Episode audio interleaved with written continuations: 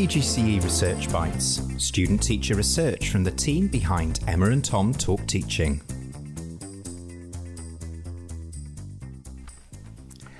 Hello and welcome back to PGCE Research Bites, which is where we share the very best student teacher research from here at the Cardiff Partnership for Initial Teacher Education. And I'm joined today by Phoebe Rees, who's just completed PGCE Primary. So you're a new primary school teacher. Yes. Congratulations. Thank you. I can't believe it. Yeah, just finished last week, and you're here to share your assignment, your second assignment, which was a really excellent piece of work. So, the first thing to ask you what was the topic of your assignment and why did you choose it? so my topic was focused on learner well-being, and there were different, lots of different reasons why I chose this topic. I think the first one came from my background in psychology and having my psychology undergraduate degree, where I specifically chose modules focused on self-esteem, child development. Like I was very focused on well-being from my undergraduate degree and I've kind of carried that forwards with me through to my PGCE. So when I was given the opportunity to design an intervention, I kind of already knew the area I wanted to go into. And this was also confirmed by my school's kind of emphasis on well-being in their learners and their passion for ensuring that all of their learners kind of are achieving not just academically but also within themselves and they carry out terminally wellbeing assessments, which is what I then used to select my sample. So that's kind of where it all came from after these well-being assessments were carried out. And I noticed there were some learners who I thought could do with a bit of support. So that's sort of where it all stemmed from, really. Yeah, I mean, this was a bit of a marriage made in heaven for you in a way because when I saw, because I marked your assignment and I saw it was going to be well-being, and I thought, uh oh, this can be really woolly sometimes. Yeah. You know, learner well-being is all very fluffy and very nice, but actually, because of your psychology background, you were able to draw on some really kind of rigorous stuff. Yes. To to make it a bit more solid and a bit more measurable. So, what did you draw upon then from the literature um, about well-being? So when I looked into it, it kind of confirmed my existing beliefs that there is a correlation between low self-esteem and academic low academic attainment. So in the literature, I was able to find a measure called Coopersmith Self-Esteem Inventory, which gave me a quantitative measure of self-esteem. And it was actually really useful because I was able to focus on the academic subscale which was involved in it. So this self-esteem in- inventory broke down self-esteem into all the different concepts. So there was general self, social self and peers, home parents, and then the one that I was really interested in, the school and academic subscale.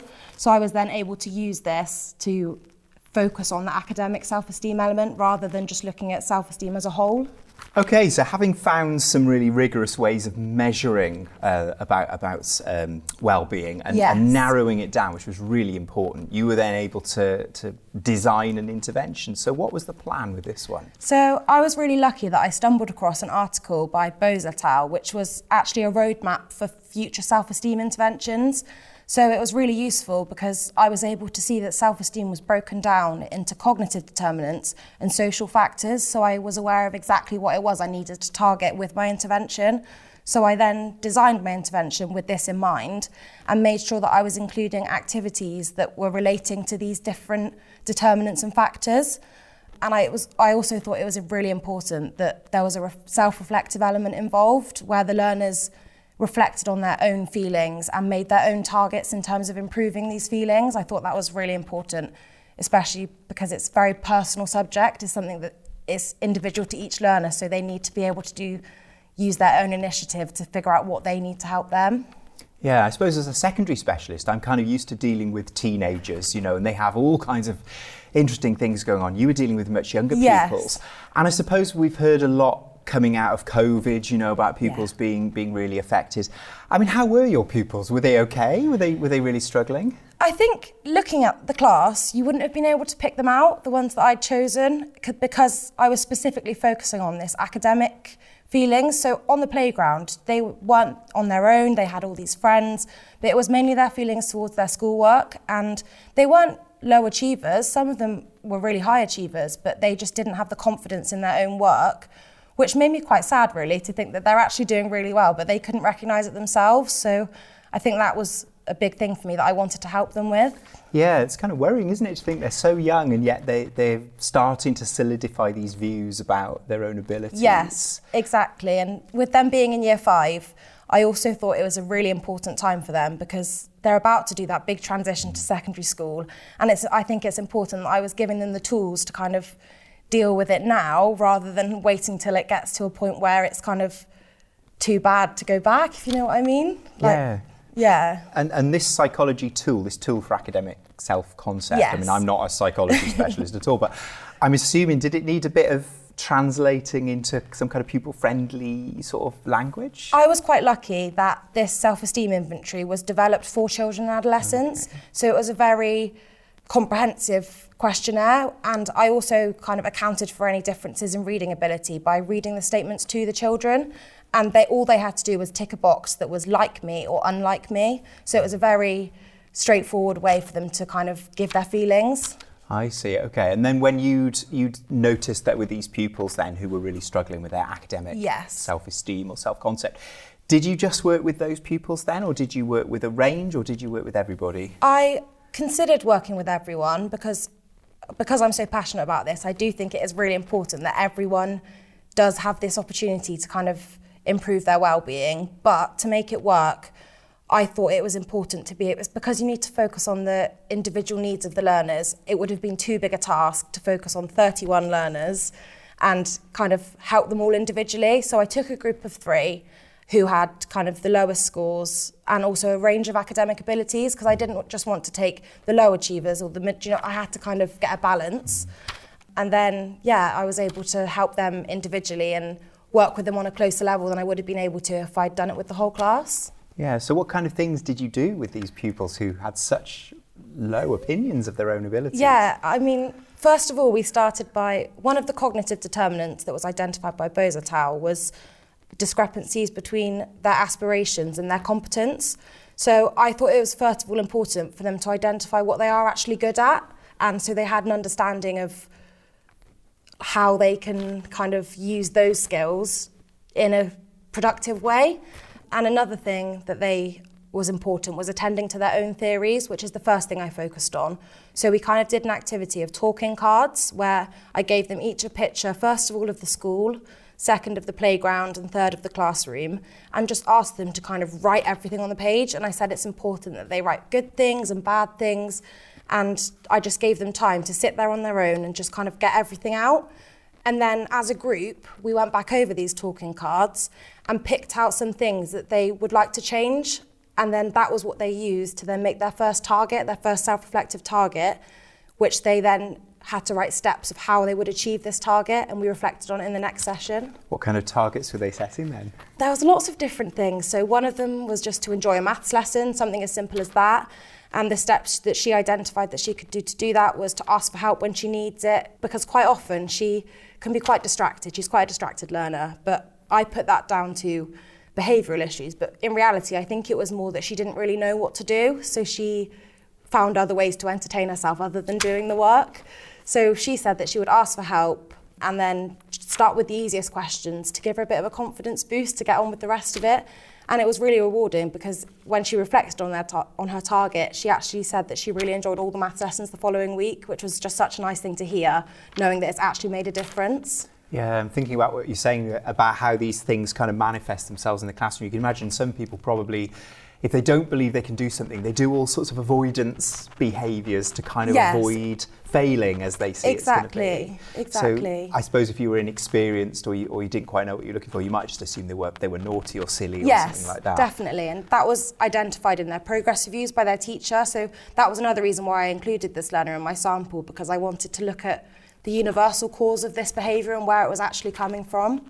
So I thought that was really important to explore that. Yeah, so you really got to know these these learners a lot better as yeah, people. definitely. And I think that really helped throughout the process that I built this really strong rapport with them so they did feel open to share their honest feelings and be truthful about their experiences.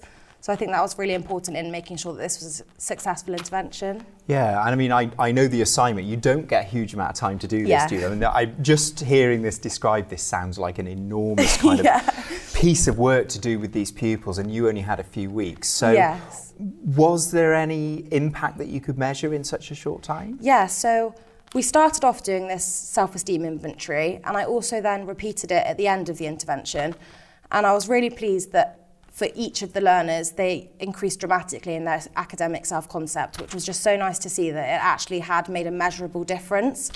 And I also repeated their Thrive assessments, their termly wellbeing assessments that the school carry out.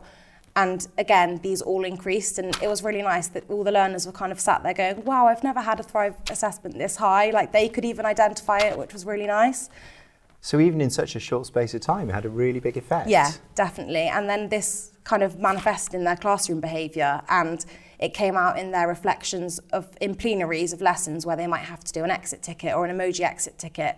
So before they would say, "Oh, I was confused today, like I didn't enjoy this lesson." And then after the intervention looking through their plenaries, it's all really positive comments like this was a really fun lesson. I feel like I did well today. So it's just kind of seeing that change in mindset that was really rewarding. Yeah, I mean, again, I'm a secondary specialist, but I know that primary, you're trying to squeeze so much into the time that's Yeah. available, and there are certain things that tend to always end up top of the heap. Yes. Certain things end up, uh, you know, a little bit neglected. Stuff like this, I mean, particularly post-COVID, it feels like this is something that that really needs to be at the core of what's going on now. Yeah, I agree. And I think moving forwards, I'm definitely going to take the health and well-being area of learning and experience as a priority in my teaching because this has just shown to me how important it is and the difference that it can make in all the other areas of learning and experience. Yeah, and what, what did your mentor, what did the rest of the school make of it? Oh, my mentor was so pleased and I had very positive feedback and especially saying it was really nice that even he could notice the differences in the children in their class like they would be participating more in class discussions, putting their hand up more, just having more confidence. And yeah, it was really nice to see. Yeah, it had a big impact there. Yeah. Just thinking now, as you head off into your glorious career as a teacher, um, I mean, this sounds like a great success story for a kind of classroom-based piece of research or piece of inquiry. I mean, where do you see this this sort of way of working fitting in your career in future? Is this something you want to do more of in future? Yes, definitely in the future. I think for now, as a newly qualified teacher, I think I just want to focus on kind of building those skills, but well-being will definitely underlie all of my practice.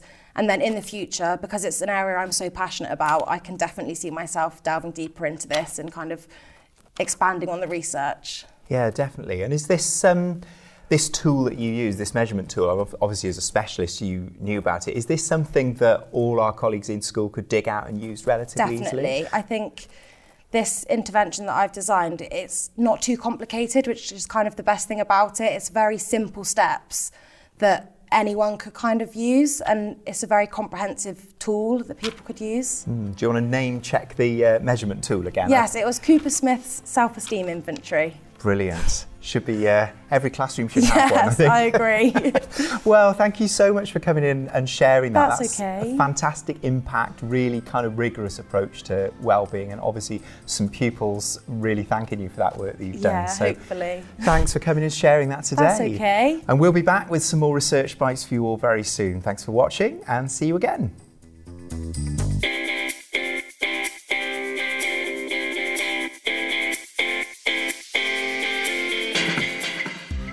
PGCE Research Bites comes from the team behind Emma and Tom Talk Teaching and is presented this week by me, Tom Breeze.